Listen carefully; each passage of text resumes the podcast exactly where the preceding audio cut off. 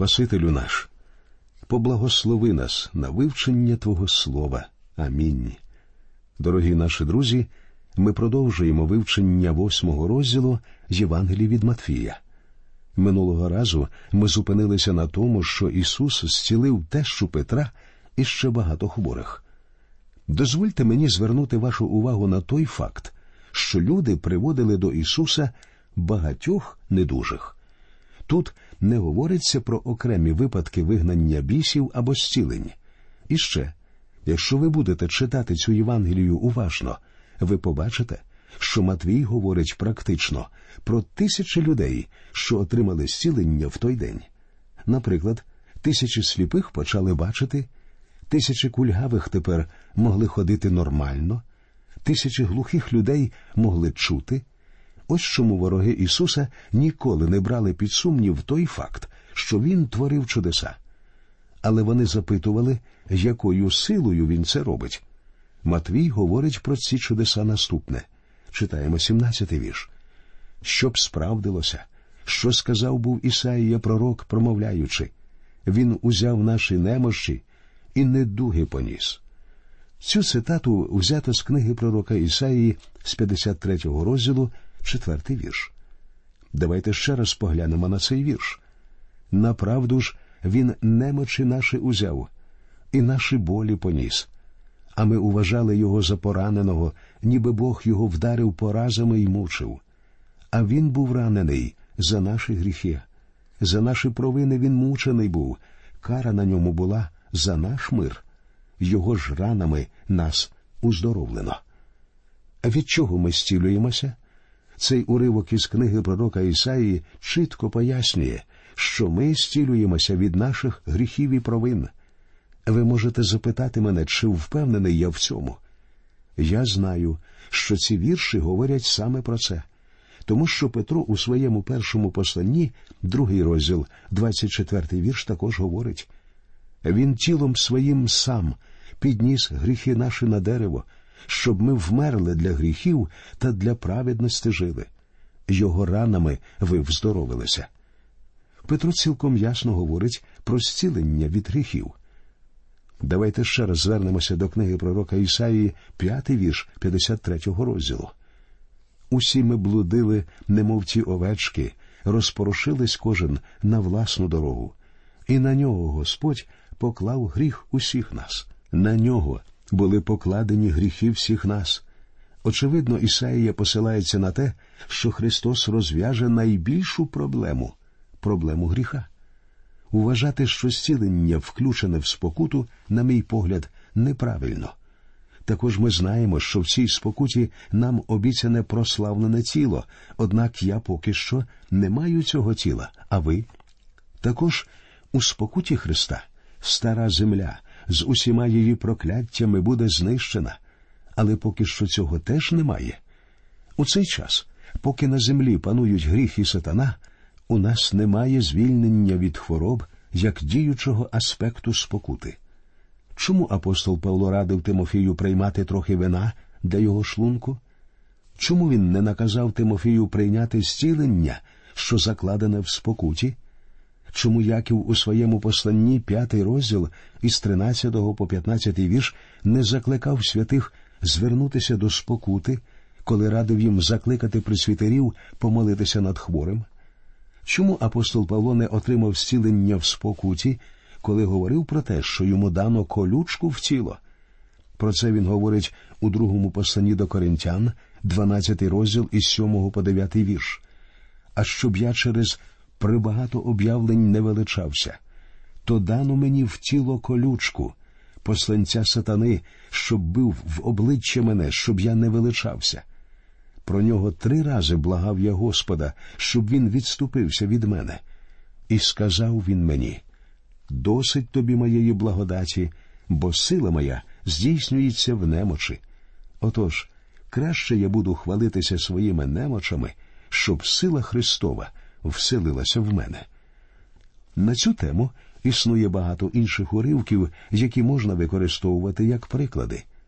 Апостол Павло у своєму посланні до Филипян, другий розділ із 25 по 27 вірш говорить про хворого Епофродита. Однак він не наполягав на його зціленні. Бог не завжди хоче нашого зцілення, хоча іноді на зцілення все таки є Божа воля. Замість того, щоб іти туди, де відбувається служіння зцілення, чому б не піти прямо до великого цілителя, Господа, Ісуса Христа? З'ясуйте, чи є на ваше зцілення воля Божа? Я вірю в Боже зцілення, але не в так званих Божих цілителів. Замість того, щоб іти до людини тут на землі, я краще понесу мою проблему великому лікареві і скажу, як сказав прокажений. Коли, Господи, хочеш, ти можеш очистити мене. І потім, незалежно від того, зцілений я чи ні, він отримує всю славу, і ми готові всю славу віддати йому. А тепер прочитаємо 18-й вірш. А як угледів Ісус навколо себе багато народу, наказав переплинути на той бік. Зверніть увагу, навколо Ісуса, як і раніше, багато народу. Він зцілив буквально тисячі людей, а не лише тих, про кого розказано в розповіді. Апостол Іоанн підтверджує цей факт у своїй Євангелії в 20 розділі. Багато ж інших ознак учинив був Ісус у присутності учнів своїх, що в книзі оцій не записані. Це ж написано, щоб ви ввірували, що Ісус є Христос, Божий Син, і щоб, віруючи, життя мали в ім'я Його.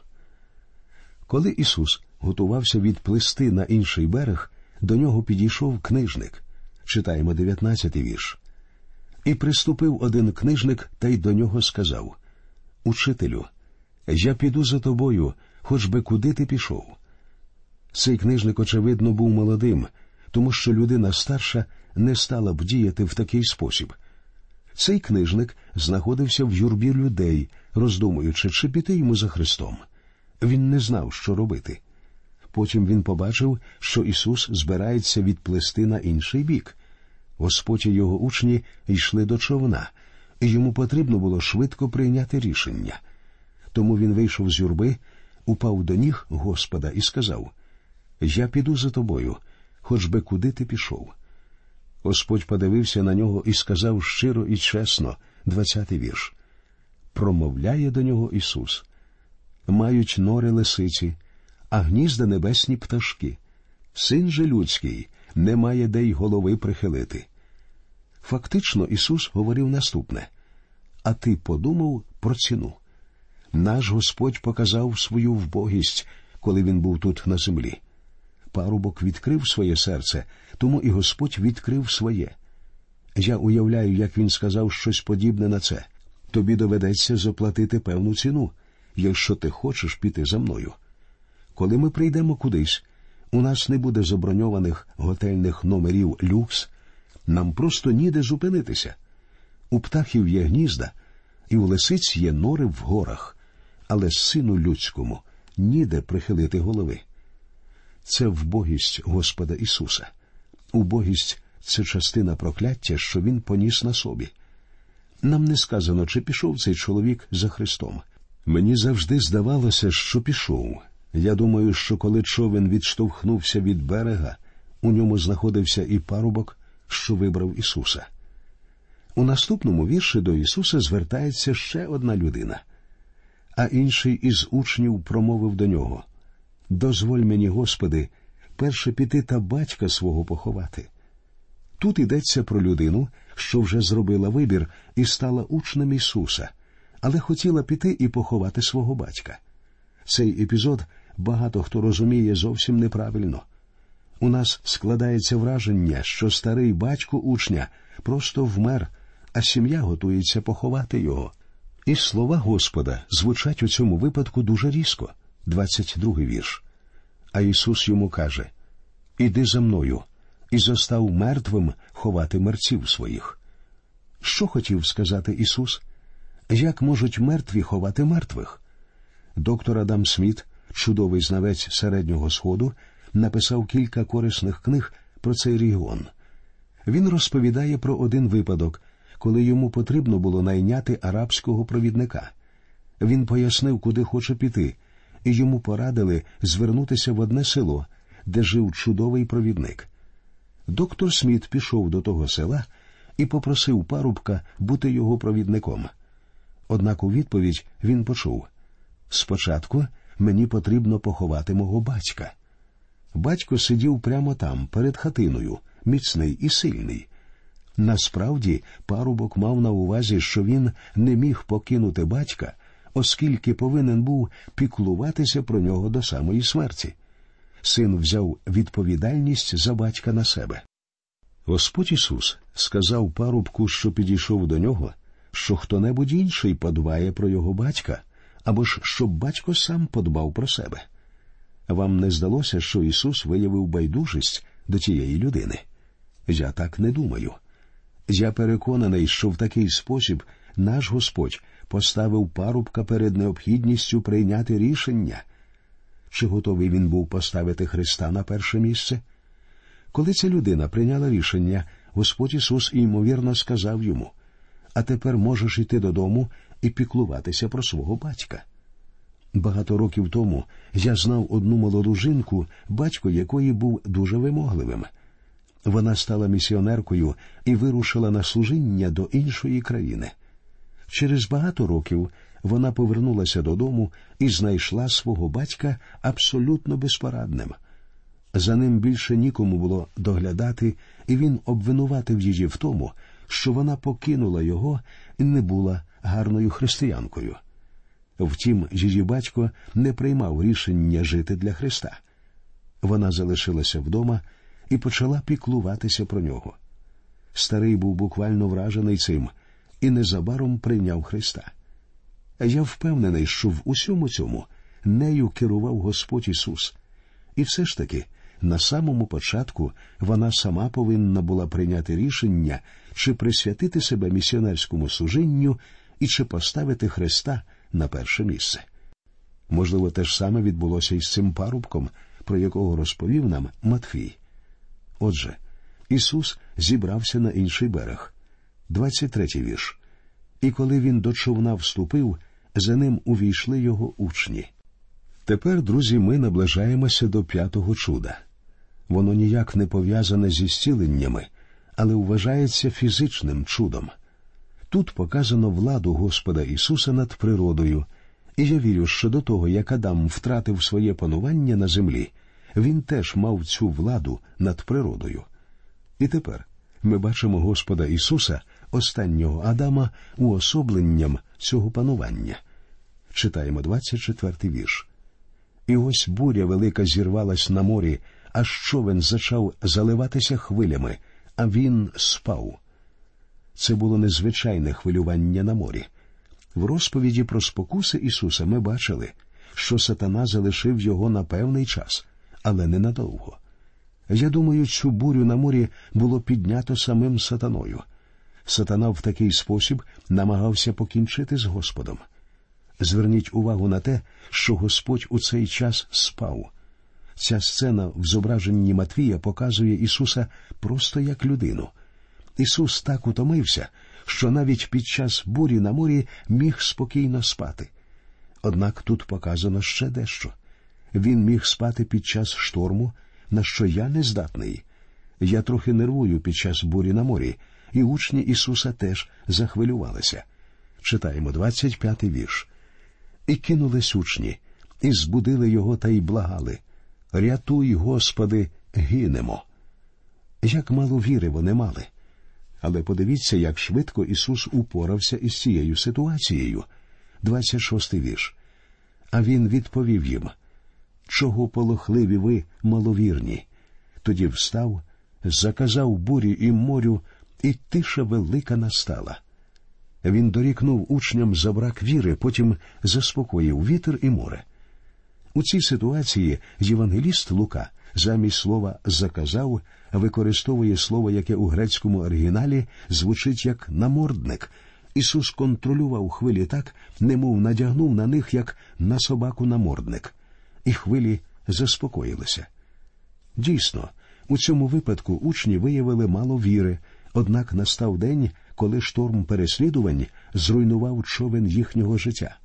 Але я в жодному свідченні не знайшов, щоб вони кричали Рятуй, Господи, гинемо. Навпаки, У книзі дії святих апостолів, четвертий розділ, 29 вірш, ми читаємо їхні слова.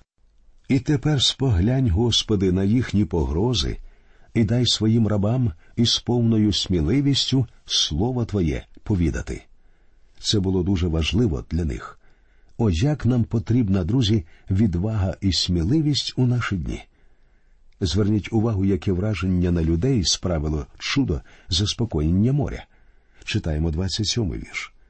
А народ дивувався і казав Хто ж це такий, що вітри та море слухняні йому?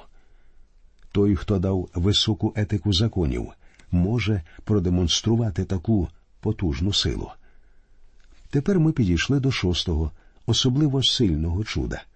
Ми не будемо говорити про нього докладно, скажемо лише, що це чудо стосується вигнання бісів з одержимих. Читаємо 28-й вірш. І як прибув він на той бік, до землі Гадаринської, перестріли його два біснуваті, що вийшли з могильних печер, дуже люті, так що ніхто не міг переходити тією дорогою. Тепер Ісус перебуває в Гадаринській землі. Жителі тієї області належали до коліна Гада. У старому заповіті, коли землю ділили між колінами Ізраїлю, коліно Гадове не стало переходити ріку Йордан. Що ж трапилося з ними? Вони стали займатися розведенням свиней, чого їм не можна було робити відповідно до юдейських законів. Коли ви робите перший крок, проявляючи непослух Господу, наступний крок неслухняності дається легше. І незабаром ви зовсім збочуєте з його шляху, відхиляючись від виконання його волі. Коли Ісус вступив на цю територію, до нього вибігли два біснуваті. Це були небезпечні люди, одержимі демонами. 29 вірш. І ось вони стали кричати, говорячи Що тобі, сину Божий, до нас? Прийшов ти сюди передчасно нас мучити. Це чудо відкриває для нас ту сферу, що, на жаль, залишається маловивченою сьогодні. Нам важко зрозуміти зміст цього чуда, тому що ми погано розуміємо це явище. Особисто я вірю, що чудеса з вигнанням бісів є найбільшими з усіх чудес Ісуса. Вірші 30 і 31. А оподаль від них пасся гурт великий свиней, і просилися демони, кажучи Коли виженеш нас, то пошли нас у той гурт свиней. З якоїсь причини бісам хотілося залишатися у фізичній реальності. Схоже, їм хотілося матеріалізуватися, і вони готові були задовольнятися перебуванням у тілах свиней. 32 вірш. А він відповів їм Ідіть. І вийшли вони, і пішли в гурт свиней, і ось кинувся з кручі до моря весь гурт і потопився в воді. Однак свині воліли краще загинути, ніж дозволити бісам жити в них. Людство трохи відрізняється від цих свиней. Сьогодні багато людей одержимі бісами і не хочуть звільнитися. Надприродне проявляється за часів Моїсея, Іллі і Господа Ісуса. Сьогодні ми, схоже, вступаємо в період, коли проявів демонічного характеру стає все більше. Навколо нас безліч свідчень цього. Деякі випадки важко підтвердити, і завжди є небезпека, що ми перегнемо палицю, заявляючи Я думаю, така то людина одержима бісами. Нам варто бути дуже обережними в цьому, оскільки такі обвинувачення схожі на своєрідне полювання на відьом. Проте сьогодні є багато людей, одержимих бісами. Коли я навчався в коледжі, я спробував якось зайнятися парапсихологією. Я знав людину, що працювала у цій сфері. Цей чоловік був лікарем і християнином, і він сказав, що багато випадків з його лікарської практики стосувалися фактично сфери надприродного і були випадками одержимості бісами. Цікаво відзначити, що демони не люблять перебувати в ув'язненні. Вони знають про ув'язнення інших бісів і демонів, ангелів, що не зберегли початкового стану свого, як вони названі в посланні Юди. Але ці демони хотіли матеріалізуватися. 33 і 34 вірші. Пастухи ж повтікали, а коли прибули вони в місто, то про все розповіли і про біснуватих.